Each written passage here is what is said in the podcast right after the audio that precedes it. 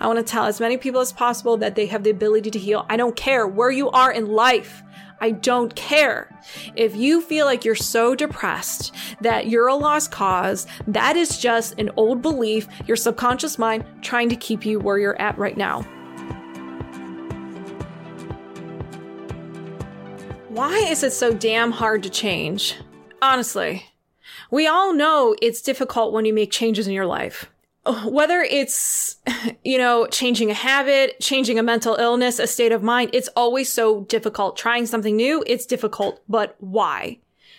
And I, I've been there. I've been trying to overcome my mental illness. I've had PTSD, depression, anxiety for years. And it was always hard. And a lot of times I gave up. And I truly believe that the reason why it's so hard for us to change is because we don't understand why. We don't understand the mechanics of it. What is going on in our mind and our bodies that makes it so hard to change? Why does it get worse before it gets better? And I feel like because a lot of us don't know why, we always give up when it gets hard and we feel like we're going insane. And that is my goal in life is to teach people how the mind works, how the body works, how this thing called life works. Well, not everything, you know, I'm not an expert in everything, but learning about limiting beliefs, how the subconscious mind works, how the body works when you're trying to change. Because that is what helped me overcome my depression, my anxiety, and my PTSD. Just understanding what was happening and at a very young age, I was told I was diagnosed with depression and I was told that since it was hereditary that I'm going to have this for the rest of my life. Who says that to a 12, 12 year old? Oh, suck it up. That's what it, that's how I took it. I'm going to have this thing. I'm going to be depressed for the rest of my life. There's nothing I can do about it because it's hereditary.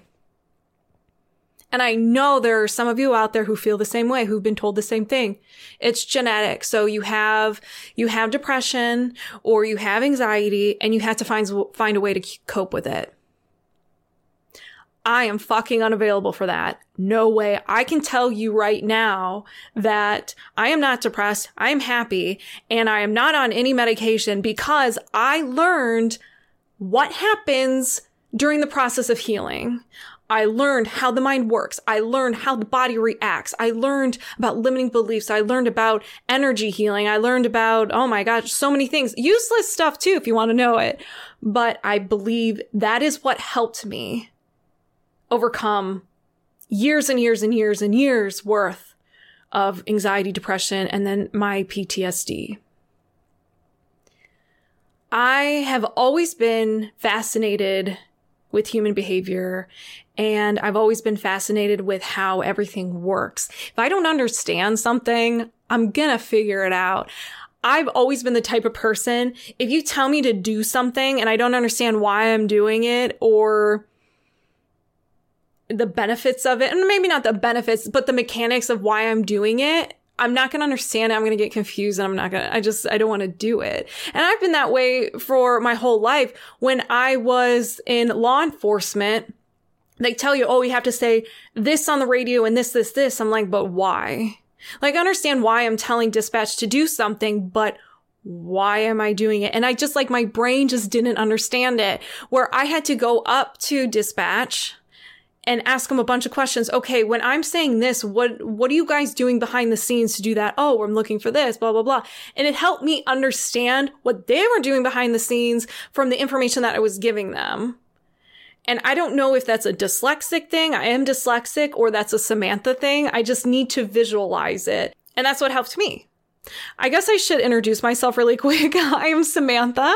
I am a holistic practitioner and a mindset coach. And it is my mission, my soul's mission, my passion to teach you everything about the mind, the body, energy, all that other stuff to help you level up your life and become be- the best version of yourself how I got into human behavior and different cultures was really from Indiana Jones, honestly.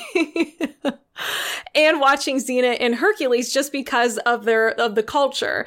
Well, not with Indiana Jones, but I love the the the history with Indiana Jones, how it was bringing up different artifacts and the stories behind it behind it. And I wanted to be an archaeologist. I wanted to learn about different cultures. And Xena, it was like with the gods and everything. I was like, whoa, what is this? Where did this come from? Is this real? It's like, oh yeah, that's like ancient Greece and ancient Rome and all that other stuff. And they they had gods, multiple gods. I was like, whoa, that's fascinating. And that is what got me so interested in different cultures because I love seeing how different cultures viewed the world, especially during you know, ancient times years and years ago where they weren't really interacting with one another. At least we don't believe they were interacting with one another, but they still had the same idea about life their gods or their stories might be a little bit different, but the main story was the same, the main purpose of how everything around them worked. And I was just like fascinated. I love hearing the stories. I think I loved hearing about how everybody interpreted the world around them. That was very fascinating to me when I went to school, I was going to be an archaeologist. Uh, my professor crushed my heart and soul and said that archaeology has nothing to do with Anna, Indiana Jones. And if this is what you were here for, then this isn't the career for you. I was crushed. But I quickly learned that I can do a little bit of everything, still learn cultures and get an anthropology degree. But I was also really interested in criminal behavior and the the deviant mind. And so I got uh, two majors in anthropology and criminology. And gosh, like nature versus nurture always fascinated me. Like, are we born this way, or is our or does our environment create who we are? And after researching, I think I read so many different uh, serial killer, so many books on criminals. I read a memoir of different criminals, serial killers, and how they had two separate lives and they were able to have a family and then hide behind, um, or they were able to get away with murder and become a serial killer. And then when you know, you find out that they were a serial killer. People like, I had no idea he was the nicest guy. Warning sign number one. If someone is too nice and too welcoming and like always wanting to help you, it is a warning sign in my book. Okay. Stranger danger. Get the fuck out of there. But that always fascinated me how, how they can do that and how they can trick people and just fool them. I'm getting on a tangent, but I'm very passionate about it. But that the nature versus nurture, I just, I couldn't, it didn't make sense to me that they were separate. To me, they were together. You could be born as a serial killer or, or hold on, let me go back. You could have the genes to become a serial killer. You could have the genes to have um, a certain cancer, a certain disease, but your environment activates it based on how you were raised, your beliefs, um, where you loved and all that other stuff. That is what fascinated me the most. You can have, and they did this with twins all the time. They would take twins and put them in different environments and see what happens. Identical twins. Especially with the anti-personality disorder, that is the main one known for psychopaths, serial killers because they don't have empathy. So those kids, who were born in a not so great environment would turn out to get, turn out and be criminals of any kind, murderers, or they would just be lifelong criminals. And the ones that were in a, a, good environment, a loving home, they became CEOs, businessmen, lawyers, and, you know, they had a very enjoyable life. Still couldn't feel empathy, but they weren't really committing crimes in the deviant way. So I I decided that I wanted to pursue this and I ended up getting becoming a police officer because I wanted to become a criminal profile and you know fight crime that way. Being a police officer, you are interacting with people on the worst day of their lives and I interacted with a lot of people who were just having a mental breakdown and they just like were having this outrageous reaction. And once we finally got them calmed down, it was either, oh, um, I, I have depression. Oh, I have anxiety. I get panic attacks sometimes. I need to increase my medication or my medication just changed. I'm like, okay. Interesting. Like noted it. But as I was going more and more on these calls. I started talking to people. I'm like, are you, are you just taking the medication or are you talking with someone? They're like, oh, I see a therapist once a week. I'm like, okay, uh, like, what do you, like, what do you do? It's like, oh, we just talk about things. Okay, well, are you doing anything outside of therapy? No. Now, I have nothing against therapists. I don't. I feel like a lot of people need a safe place to open up and talk about their trauma. I am a firm believer of that, but I feel like on the the person who is struggling on their side, talking to someone once a week does nothing for them and them not and I feel like I guess from personal experience as well, you rely too much on another person for your healing and you don't realize that you have the ability to heal yourself. Is it easy? No. Is it possible? Absolutely. So this kind of like made me question the brain once again. How, why do people start freaking out when they're on the medication that's supposed to help them, but it's like they're not they're not getting any better or they're getting worse. How does that how does that make any sense? So then I started researching more about the subconscious mind and how the subconscious mind is going to fight with you. is going to fight with you when you start making changes just because we have conditioned the subconscious mind to think certain ways about the world to protect us. And whenever we go against it, it freaks out and it tries to bring you back into this state that you were in. So if you were in a depression state, depre- depression, yeah, depression state, it's going to do everything in its power to keep you there because it thinks that there's something wrong with you if you go outside that state. It'll create more intense motion, emotions of depression, might bring anxiety. It will have depression related thoughts saying you can't do this. You're not good enough. And it might even bring back memories from your past to bring you back into that state. And that was fascinating to me. Now, at the time in my personal life, like I said, I had depression, I had anxiety, and I had PTSD. I had unresolved trauma from my childhood. I was abused. And then like growing up, I would just find myself in, in situations of feeling like I'm a victim. And it wasn't until I was 23 years old where I got into a situation that changed my life completely. It changed my, my mindset. I had some sort of epiphany that if I continue to act like a victim or identify as a victim, the world is going to bring situations and people to make sure I still feel like a victim. And I was like, oh shit. Well, I don't, I don't want any of that. so I made a decision to tell myself that I was a warrior. I didn't really resonate with survivor. To me personally, it felt like a fancy word for victim. And I didn't want that. I wanted to be a warrior. And that changed my life completely. I lost tons of weight. Whenever I told myself I couldn't do something, I would do it. It was like I was trying to prove to myself that I can overcome anything. The only issue with that is I still wasn't healing from my trauma. Every time I had emotions, I didn't handle them properly. I would lash out. I was mean. I was angry. I would suppress.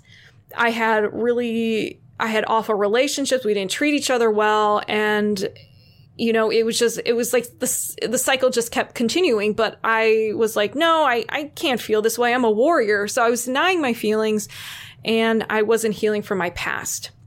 So then in 2018 was a rough year for me because I'm bringing in the trauma from my past and I'm also a police officer and being a police officer has its own traumas. You see things that normal people don't see. You have to interact with people on the worst days. You, it, it's just a lot. And on top of that, you can't be vulnerable. You, you're, you sign up for this job. It's more like a suck it up buttercup. So it was hard for me to talk to some of my coworkers about some of the things that affected me. And I was uh, there at the time there weren't a lot of women in law enforcement, and I was the only. I was one of um, one other. There was another female, but I'm in a male dominated field. I can't let things bother me because I don't want people to think that I'm weak. So I also had that to to deal with, and so everything was just bottling up and then I couldn't suppress anything anymore. I I was extremely depressed. I was crying constantly and I never cried. I was very numb, like nothing bothered me and I was crying and I was so depressed. I was paralyzed. I couldn't move. And I remember around this time, 2018, it was the summer of 2018, I started to plan how to take my life.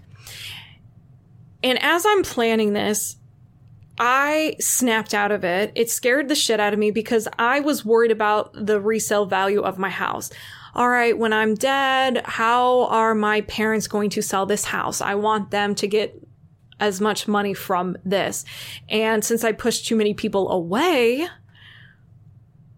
I isolated myself that people wouldn't really find me for a couple of days. So I had to worry about the smell and everything. And that's, that's fucked up. And I'm sorry if that was a little too much for you guys, but that was the real, the, my reality. And I snapped out of it. It scared the shit out of me. So I started to get better I don't really like medication, but I was like, okay, let's do this. I went to the doctor, gave me medication, and he's like, oh, it may cause a little bit of drowsiness. A little bit of drowsiness, my ass. I slept for 16 hours.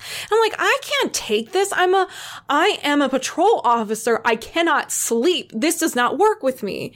I went and I made an appointment with a therapist who didn't show up. I waited 15 minutes. She didn't show up which really pissed me off and did not make me like therapists very much. I was totally against them. I was like, that's it, you're done. Um, because especially when she knew what I was going through, like, you didn't give me a phone call. Anyways, okay, we're moving past it. It felt like the world was working against me. I was trying to get better, but it's like, I have the medication. It's going to make me feel better. Of course, it's going to make me feel better. I'm going to sleep. I won't know my problems if I'm sleeping.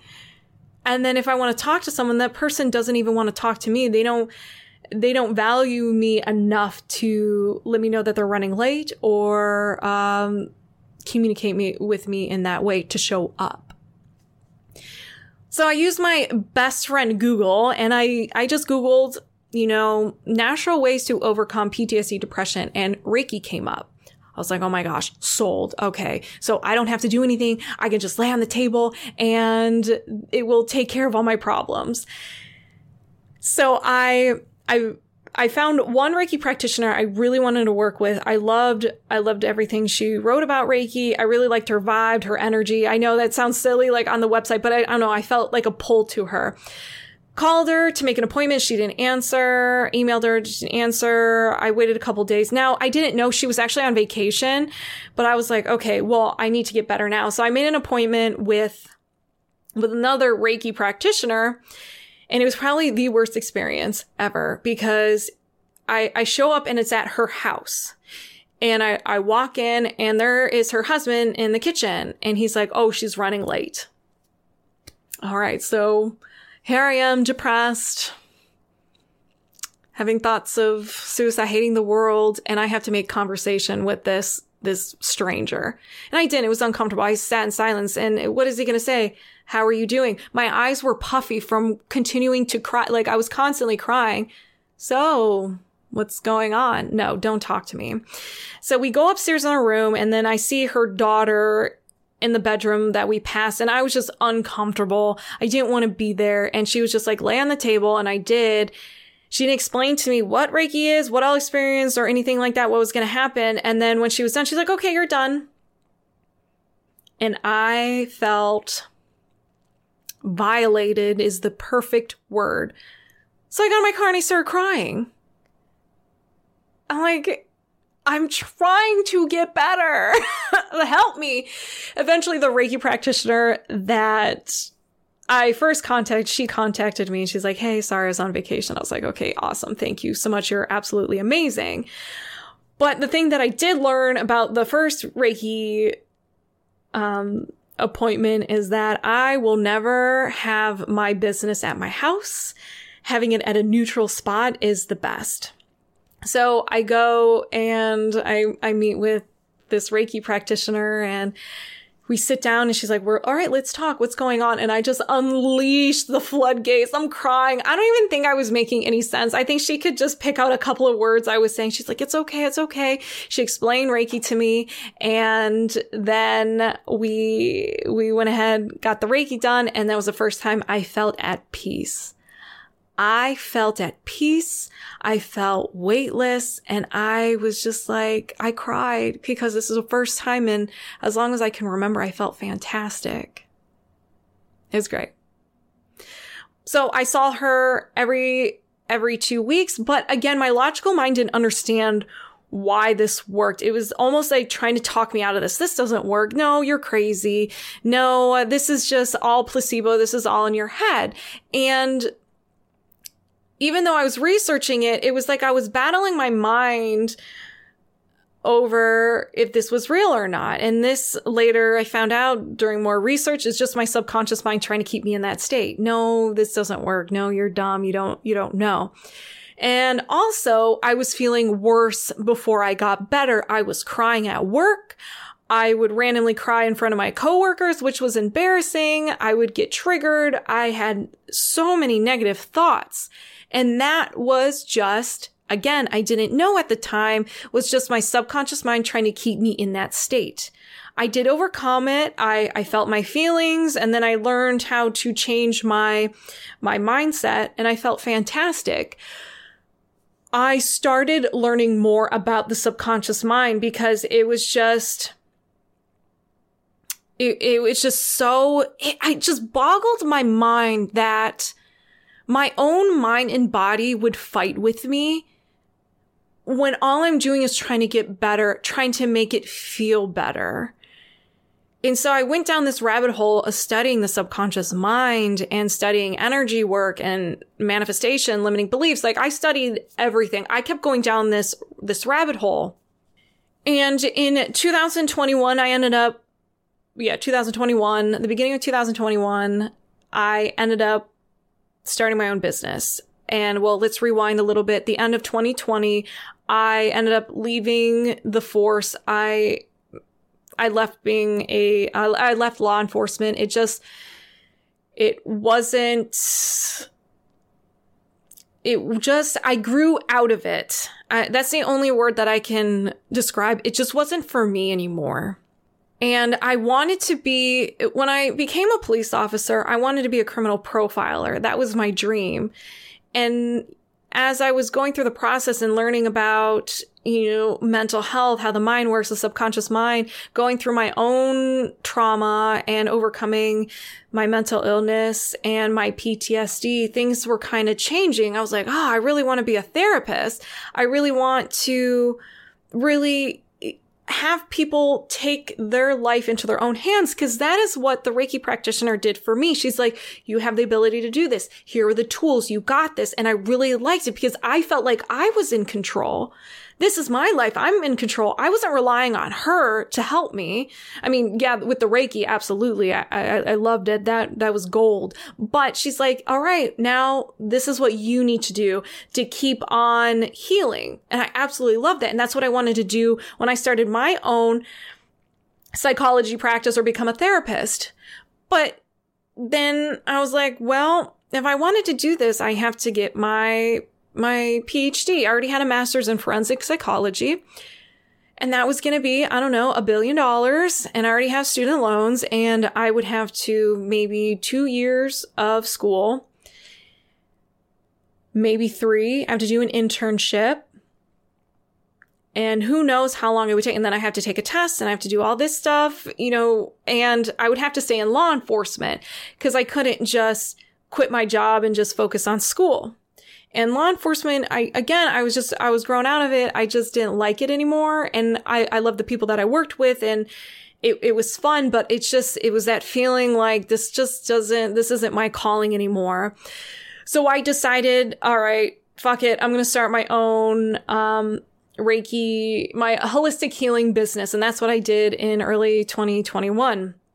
Probably the best decision that I made. But when you start a business, you uncover a lot of limiting beliefs. You have a lot of doubts. So I was constantly working on them. I knew how to overcome them, how to change them. And then in May of 2021, I was at the store and I saw one of the men who attacked me as a kid. I have dreamed about this moment for years. I'm not going to say that I would kill him, but definitely to the point where I I would hurt him very badly because he was the one who just just uh, destroyed my life. He made my life hell. Like I at a at a young age this happened to me and I was in survival mode and it was something that haunted me and I just recently overcome or overcame in 2018 finally and I that was I was in my 30 early 30s I think 30 31 31 I was 31 at the time and what I did instead was I froze I couldn't move I couldn't breathe I was terrified now this brought up a, a whole bunch of different emotions. First of all, all the emotions that and the trauma that I thought I already resolved came up. So there was more that I didn't realize I had that was just waiting for the perfect opportunity to come up and take over again, the old version of myself. So there was that. And then there was also, I am a trained police officer. I was a police officer for five years. I am trained not to freeze. And here I am frozen. And I'm not trained to do that. And it bothered me that this man had so much power over me still after all these years, even after all my training. And the next couple of weeks, I spiraled. I was hating myself. I felt like I was pathetic. Like I, I was trained not to do this. I was trained. I'm a police officer. This shit should not bother me. And then I was dealing with the trauma that I didn't resolve that I thought I did. I'm not good enough. I'm not lovable. I'm broken. No one will want to be with me. And then all the emotions behind it. Then again, this happened for a couple of weeks, a few weeks, and then I snapped out of it. And I realized that this is just what the subconscious mind is doing to keep me in this state, to pull me back to the old version of myself. And that is what I needed to tell myself and needed to know as I continue forward. So whenever the subconscious mind would bring up thoughts of I'm unlovable, I'm not good enough, I would flip it, I would change it. No, I am good enough, I am lovable. Even if I didn't believe it, I still said it. Because again, I knew what the subconscious mind was saying. And if I didn't believe it, be like, subconscious mind, you're being stupid, like let it go. The emotions were, they were getting stronger and stronger and more intense. Where I felt like, there was a war going on in, in my head and my body that nobody knew, nobody knew. It was like I was trying to keep my composure, but at the same time, I'm battling the emotion, I'm battling the thought, and it's just the subconscious mind. But since I was feeling this stream emotion of shame, guilt, anger, um, embarrassment, all, all kinds of stuff, I didn't know how to act around people. I, I was very guarded. I was pushing people away. I was self sabotaging. I I was mean. I was just angry. And it's just because when you feel that shame, you want it, it's uncomfortable. You want to run away. You want people to stay away from you. You just, oh, I, I don't know how to explain it, but, um, if you ever experience shame, you know exactly what I'm talking about. And I, I don't know. I, I was just has having this battle and there were so many times that I wanted to give into it because I wanted to stop it. And there was a few times I did and I spiraled and I would drink so I can suppress my emotions. You know, I did that twice, but over time it was getting easier and easier. So by the end of the year, I felt free. I felt lighter. I became this new person. I, I felt like I was lovable and I believed it. And I even looked back in my life the last couple years and I did notice that there were some things that I was doing that my trauma was kind of peeking its head out in like different areas of my life. I couldn't be vulnerable. Vulnerability has always been something I've struggled with and vulnerability is just not fun because I spent my entire life trying not to be vulnerable because when I was vulnerable, I got hurt. So being vulnerable is my, I self sabotage. I run away. I do very nasty things not to be vulnerable. And I noticed, okay, yeah, I, I was afraid to be more vulnerable in relationships. I was afraid to be more open. And so I worked on that. It's like I reevaluated the last couple of years and I changed it and I started believing, started to write a list of the, the person that I wanted to be and I started becoming that person. So I did believe that I was lovable. I felt empowered. I had my power back. And then the thing that is amazing is I felt, I felt free and I felt like I can do anything. I felt unstoppable. And that's what I want to do for you. I want you to know that you have the ability to overcome anything in your life. I want to teach you how everything works so you can take your life into your own hands. And that is the purpose of this podcast. I'm going to teach you everything that I know that will help you and help you understand the science behind it. So we're going to talk about energy. We're going to talk about energy healing, Reiki, body code. We'll talk about manifestation, law of attraction, law of assumption, vibration, how the subconscious mind works, how the body works when you change, like all kinds of things, how to change limiting beliefs. What are limiting beliefs? I want to be your biggest cheerleader. I am going to be your biggest cheerleader and I'm going to be your mindset coach. And all you have to do is know is knowing this information, it's still when you go through the healing process, it still sucks. It's not it's not fun, but when you understand why it's not fun and what your subconscious mind does, it becomes a little easier. It doesn't allow you to give up. You're like, okay, this is just my subconscious mind freaking out. I can do this. And I want you to have control of your life.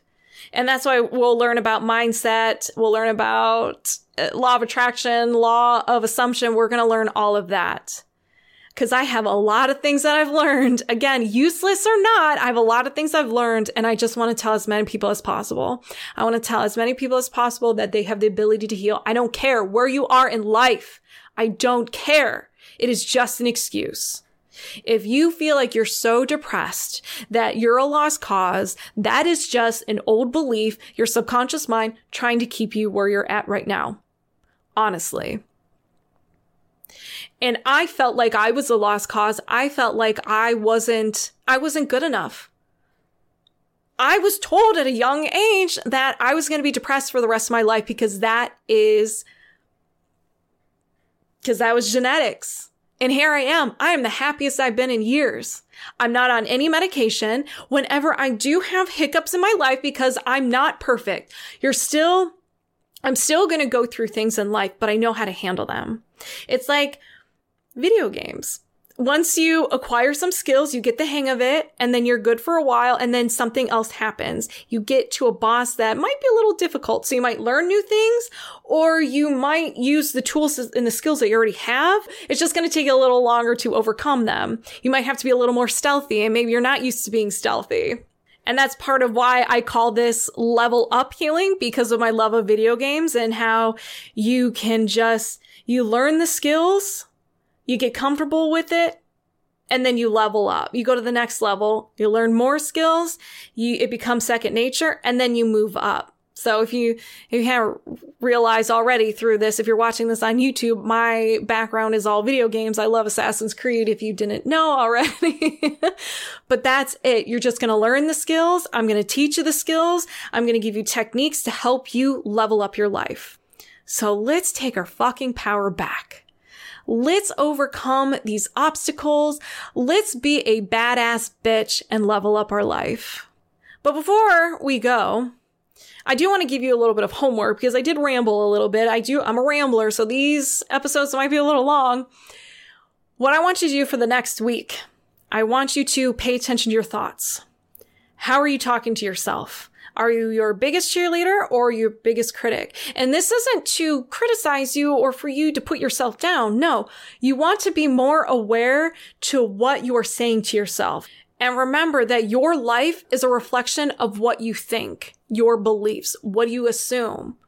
So just pay attention. Are you constantly saying you can't do it? And you're like, oh my gosh, I didn't realize I, I said that to myself all the time. It's okay. We all go through it and we're just like, blown away. There's some things we say to ourselves we would never say to another person. So pay attention to your thoughts. Be aware. Just be aware of your thoughts. You don't have to do anything. You could just pay attention, take note of it, or you can start flipping the thought. Flip it to the opposite. So if you say I'm not enough, be like, yes, I am enough. You're, you know, even play a game that this is just your subconscious mind. I was like, okay, there's Susie again, just trying to keep me in this state. And that's all it is.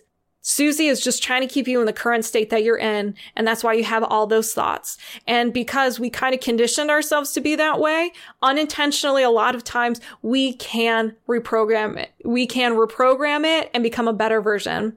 It's easy. It's going to take time and, but it is doable.